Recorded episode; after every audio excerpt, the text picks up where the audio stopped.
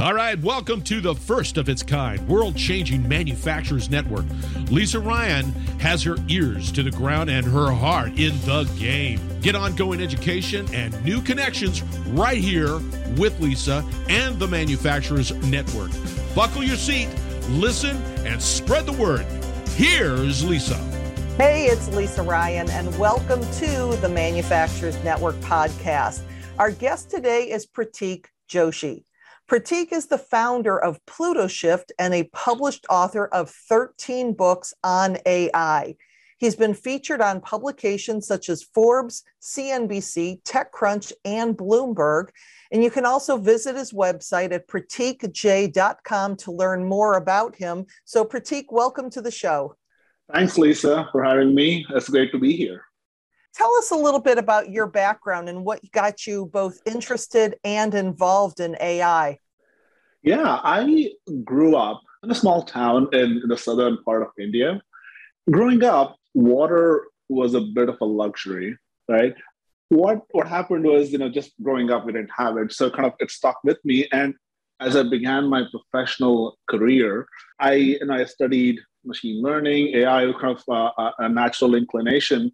But really, when it comes to AI in the physical world, there's a, there's a big gap you know, it's not not nearly as ubiquitous as it could be. Like search engines, we all know it. We use it every day. It uses machine learning a lot. But when it comes to the physical world, there's, there's a big gap. And so that was the core motivation behind behind doing this is is to bring AI to the physical world. And it started with with water, meaning any physical infrastructure that touches water, it gathers a lot of data. And then how can we use a tool like AI to solve a very important problem like water, right? How can we use it efficiently? How can we distribute it? How can we make sure it's not wasted? So that's how that's how it all started. Wow, that's so interesting. So what are some of the applications of water that AI would be used for? It's something that I would have never even thought of. Yeah, no, it's a very interesting topic. And uh, so a simple example, right? So here in America, as the you know, people like average uh, consumers, we we get our water through a network of pipes, and a very important part within that that setup is the cleaning process. Meaning, you get raw water from somewhere, and there are these very big treatment facilities that convert raw water into into water that we can consume, and and this is actually a very energy intensive process, meaning you, you need to use a lot of electricity and chemicals to make sure water is clean. And if you're not careful, then the water can leak, you can waste electricity, which is again a very big problem. So, a simple application is collect data such as pressure, temperature, flow rates, and then use a tool like AI to make sure you're not wasting water. You're not letting it leak somewhere. You're not wasting electricity to treat water. So, it's just one application of how you can kind of use AI in a very practical way. There are a hundred other use cases as well. Wow. so when it comes to manufacturing, because of course water plays a, can play a big role with a lot of yeah. manufacturing plants too. Yeah. But as far as really taking this into the manufacturing sector, how do you make AI hmm. practical for manufacturers? Yeah, we when we look at a manufacturer. A simple example would be a company that produces food or, or beverage. What they have to do is part of the process is they have to get raw material. Like let's say you're making you're making ketchup and you got to get your raw material in and then you need resources such as electricity and chemicals, water, basically that goes into it. And so raw material plus resources goes into the facility and then the ketchup comes out. Now, this can be, if you look at a manufacturing operation, this can be broken down into a number of, of steps. And each step it kind of, it, it, it has a certain level of efficiency, meaning how much are you consuming to produce a unit of output. Now, without like if you don't use any any technology, uh, a human would have to do it. Meaning, imagine a facility where you have 300 membranes, like that's a it's a filter, and what you know stuff is flowing through, and you got to make sure it's all functional. As a as a human, you can't keep an eye on such large infrastructure just by kind of running around, right? So the goal is how do we sure that if, let's say, membrane number 49 is acting up, how will you know, right? It's a simple example of how you can, if let's say the the pressure is going way up or it's going way down, you need to know. You know, uh, in, in the COVID world, you'll be sitting inside your office, you won't even know what's happening. So that's where a technology like remote monitoring can be very useful. A tool can automatically detect, okay, membrane number 49 is acting up, you need to do something about it. So what this does is really is it makes sure that product, physical product, they get produced on a very regular basis, and you don't need to employ, you don't need to kind of uh, run around to make sure the system is working perfectly. So that's just one example is production. Uh, supply chain is another very big area of a whole bunch of use cases. But yeah, I think operation specific use cases uh, can be deployed very efficiently here. So let's go back all the way to Artificial Intelligence 101.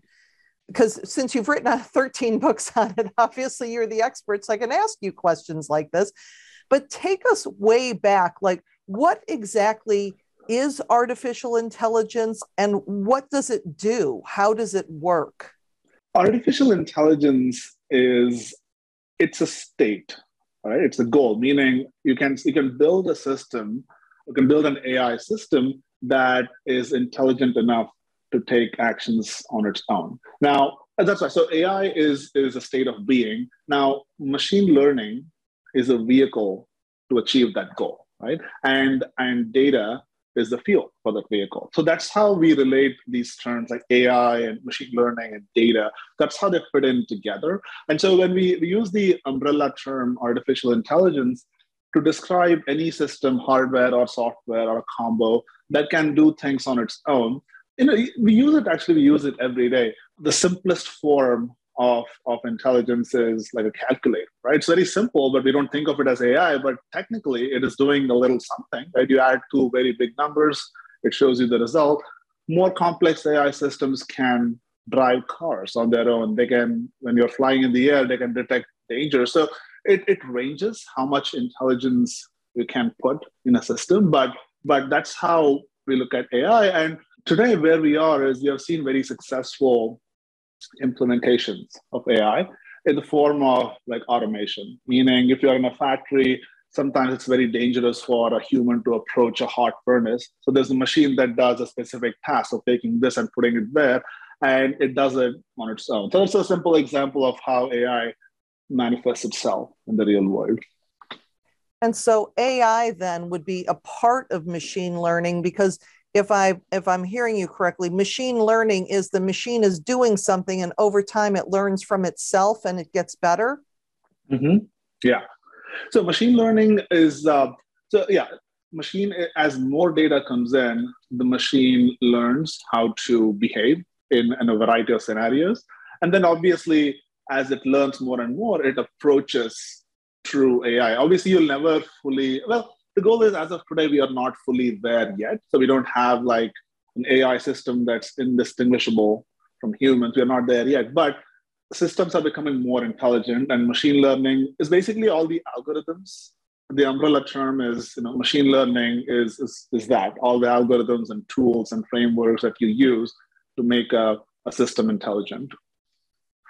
So, what are some of the ways that you would deploy some of these AI technologies in the world of like a physical infrastructure?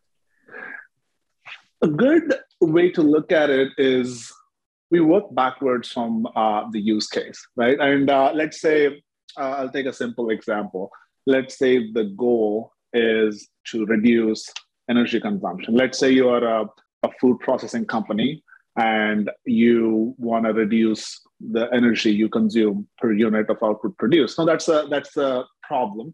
Once you've identified that that goal, then you work backwards to to figure out okay, what tool or, or what system should I use to to attack this problem? Because AI is is pretty vast. There's no there's no universal single model that can solve everything. So working backwards from problem and then you you do that and then once you define that you also make an assessment of okay what data do we have available meaning we want to reduce energy consumption but do we even know what's you know how, how much we consume today like do we know the, the initial primary levers that make the energy consumption go up and down? Like, are we even collecting temperature data, right? So these are basic questions. So once, and then you know, okay, we have some pressure, temperature data, we know what we want to do. Then you build a, a tool. It could be software, it could be hardware, it could be both. And then together, the whole thing, it achieves, it starts driving that. Today you consume X, maybe three months from now you'll, you'll consume, you know, 0.8 of that, meaning uh, 80% of that, and then eventually 50. And then so the goal is to, uh, in an iterative fashion, drive towards towards that goal, and uh, that's that's that's how AI appears. So over time, it always always improves with with more data.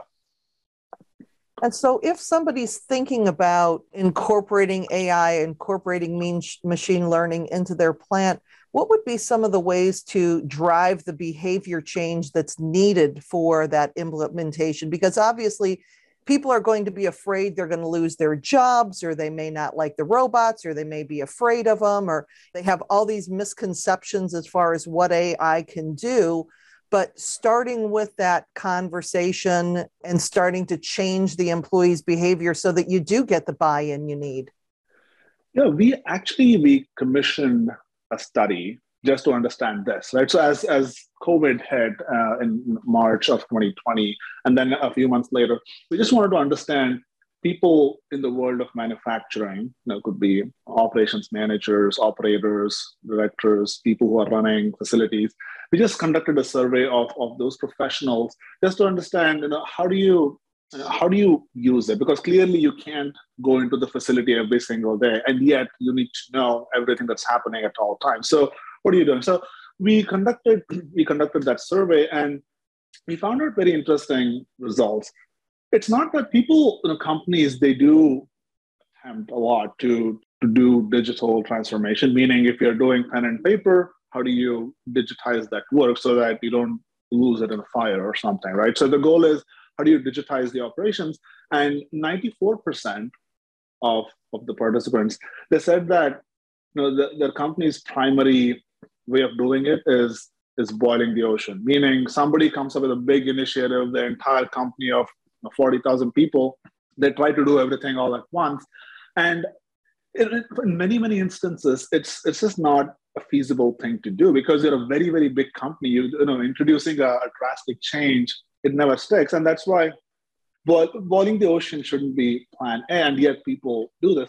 And within that, 78% of the participants, they said that they were supported by the department heads when they took a like an op specific approach what i mean by that is you choose a piece of work could be like you know monitoring a membrane or detecting pump failure or basically like a small piece of work and then you transform that you digitize that in a, in a very focused manner in a bite-sized way and what that does is it creates a, a success template meaning oh this facility in Los Angeles or this facility in, in Miami, they did it. And so that template can now be implemented in Chicago and Austin, right, and Seattle. And what that does is this groundswell kind of it builds up, and then that's how you transform a particular piece of work into and digitize it. So what we call ops specific digital transformation. So I would say start with a bite-sized approach, create a success template, and then that can be used to actually transform work. So that's that's what we've seen. It has succeeded succeeded quite a bit here. Is there a best practice as far as deciding where to start? I mean, are you looking for the most mundane tasks that human effort is kind of being wasted on? Are you looking at the most dangerous tasks? Are you looking for those really detailed tasks that maybe humans miss the mistakes? Is there some kind of best practice that you recommend? Yeah, that's actually a very, very good question because what, what happens usually is that initial choice kind of determines the entire approach, meaning people are either completely turned off by it or they become very enthusiastic about it. So the initial choice matters a lot. And what we have seen is you know, pick a workflow that is uh, like a low hanging fruit with high impact meaning something could be really easy but if, if the company doesn't care then they'll the initiative will be killed so the goal is to figure out what is a low hanging fruit that can have the highest amount of impact on the business and uh, that is the great first choice. So you you do you do that, you automate it. When it comes to bringing a new piece of technology, it has to make sense for both the user, meaning it has to be easy to use, and ROI wise, because a company has to invest capital and they need to see the return. So the sooner you can make that happen, the better it is. So because of that, I think this combo using like a simple example would be monitoring as a simple example, or other examples could be if you are scanning receipts by, by hand, right? Digitize that because nobody wants to sit and do that. People have other work. So the goal is to identify those tasks that nobody's going to miss and yet it's going to have a big impact and, and go after so with the clients that you've worked with and the the study that you've done in this field do you have some examples or success stories that you can share of kind of mm-hmm. where the company was before and what happened after they started using AI? Yeah, we have a very uh, good example of a company where you know before we started working with them, obviously they you know they produced the beverage company, they produced a product, and what was happening was uh, water is obviously, as you can imagine, is a very important part of the business, meaning how they source it, how they treat it, how they use it, how they discard it. All of that matters because every incremental benefit, basically every incremental piece of efficiency is going to translate to real dollars because it's a very big company. So because of that, within their operation, water treatment was a very big part of it. So we started working with them on that. And uh, what happened was over the, over the course of a year, we ended up saving more than 15 million gallons of water. That's just at one site. And you know, if you can just imagine 15 million gallons can feed a family for, for years. It's, it's, it's, a, it's a lot of water, right? And so at industrial scale, it's uh, obviously they produce a lot. So the goal is identifying these, these high impact areas where before before us they're doing this after using a product they started uh, uh, doing that. And then they ended up saving the, this water. And now what that also does is in, in addition to the roi benefit there is a, positive impact on their esg metrics carbon footprint right? So that is another very key benefit that you can achieve by by solving problems in energy water chemicals. It can have a big impact on your uh, esg footprint and are there particular types of mm. uh, industries that uh, you've mentioned beverage a couple times and you've yeah. mentioned your connection with water? What are some of the other big industries that you've seen that have really successfully taken off taken off with this? Yeah, the the trend we have seen is any industry where the energy consumption is high. That, that those industries are really kind of they they're very active. They actively pursue new technologies because it's a very expensive resource and it has a big impact on carbon footprint. So uh, I would say water, beverage, food processing, chemical manufacturing, uh, data centers, uh, and, and CPG. So any these these industries, we've seen a lot of activity in these industries. Uh, obviously, food and beverage has been very active. So I would say that's one of the most active verticals. But yeah, all these industries have been uh, very actively pursuing new technologies here. Any other ideas or tips or anything if, if somebody's starting to think about this, some resources maybe they could turn mm-hmm. to, you know, what would be the best way for somebody to even start exploring the topic? I think a lot of the a lot of the resources are available online. Obviously, on on our website, plutoshift.com, we have a number of um, white papers and case studies that we have just published, mostly talking about how to think about it. But in addition to that, I think uh, a lot of the publications, depending on the industry you're in, like Smart Water Magazine publishes water related technologies. Food and beverage, they have uh, something similar. Chemical industry has something similar. But, but I think at the end of the day, uh, the goal is to, to kind of try things out, create a framework where you can quickly try things without disrupting the business and see exactly what works for you. And and and for that, I think uh, the, what you need to look at is simple things like what can we automate. Right, that's a very easy easy starting point because eh, there's there's always something we can automate. There's something as simple as scheduling. We automate that, right? So it makes our life easy. So within within manufacturing, you can just look at you know, can you automate the work of monitoring your memory? Can you automate the work of ticketing, right? Uh, what happens after ticketing? What happens before ticketing? What happens when you do save energy? How does that get reported? So basically, kind of figuring out what can be automated is step one, and then after that, uh, working with a with a partner who can do a small, well-defined pilot and uh, and, go, and go from there. So I think it's uh, that's a good way to get started here. And is there a way to test that it's working? Is this is this something that once you make a commitment to AI, you're all in or not? Or is there a way to test it, see if it works, and then decide, yes, I'm going to stay with this, or no, I'm going back to the old way? Uh, 100%. I think testing uh, matters a lot, and that's exactly how we should think about it. So, as a, as a new technology, uh, the goal is let's say you are a, a, director of operations. The goal is can you got to create a, a, a, framework where if you want to test out, uh, so let's say you saw a new AI you know, cloud tool that can reduce chemical consumption, right? So the goal is how can we quickly test it out? So it usually takes about 90 days. Uh, no matter what piece of tech it is, within 90 days, you should be able to see the impact, right? No, Nothing should take like two years. That's too long.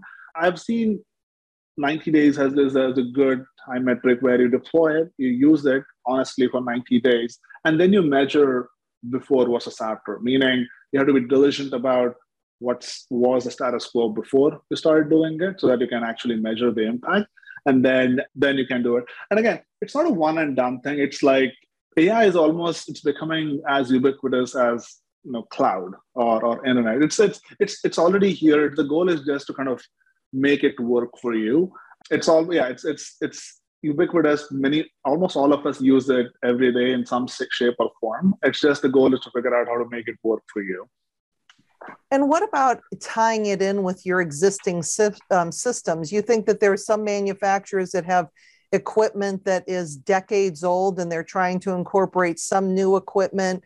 Eh, or is it better if you're just starting fresh? I mean, how difficult is it to tie in all the different systems that you're going to find in a manufacturing plant?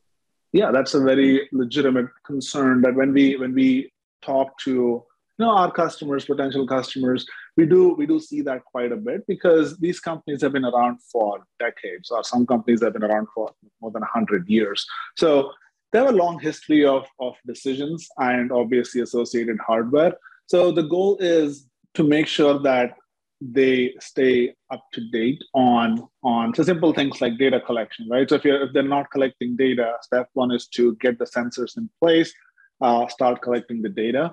But but yeah, I think if you map the journey, some people there are people on all parts of the spectrum. If you have nothing going on, step one would be talking to a, a hardware company who can deploy sensors and send the data to a database.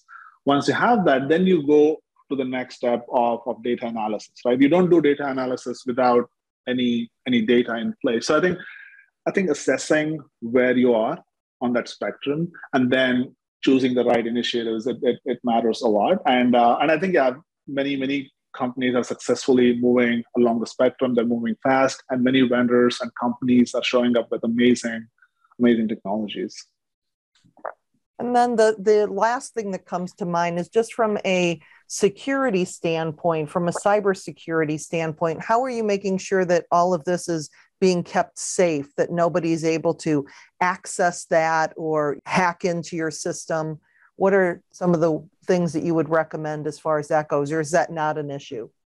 No, no, it's definitely uh, an issue. So, any data company has to obviously, in addition to your own security, you also have access to your customers' data. So, you have to absolutely make sure that data and your system is secure. And for that, there are a couple of very important certifications. Basically, a third party auditor comes and conducts the audit and then they certify you. It's, just a pretty long process. But uh, SOC 2 type 2 is basically it's one such it's very stringent every data company that you know that has signed big deals uh, they have it iso 27001 is the other one so basically between these two they're very uh, stringent i would say audits conducted by auditors and after you pass it it's fair to say that it's pretty pretty robust. And on top of that, obviously, you have to have good practices installed inside the company so that as new teammates come in, they're trained. They're trained on cybersecurity. They know what to do. They know what not to do.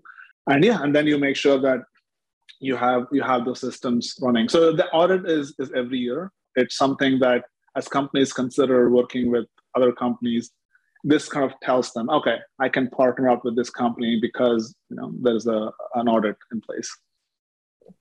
All right. So as we're getting to the end of our time together, is there anything that we didn't cover that you think is important for our listeners to know?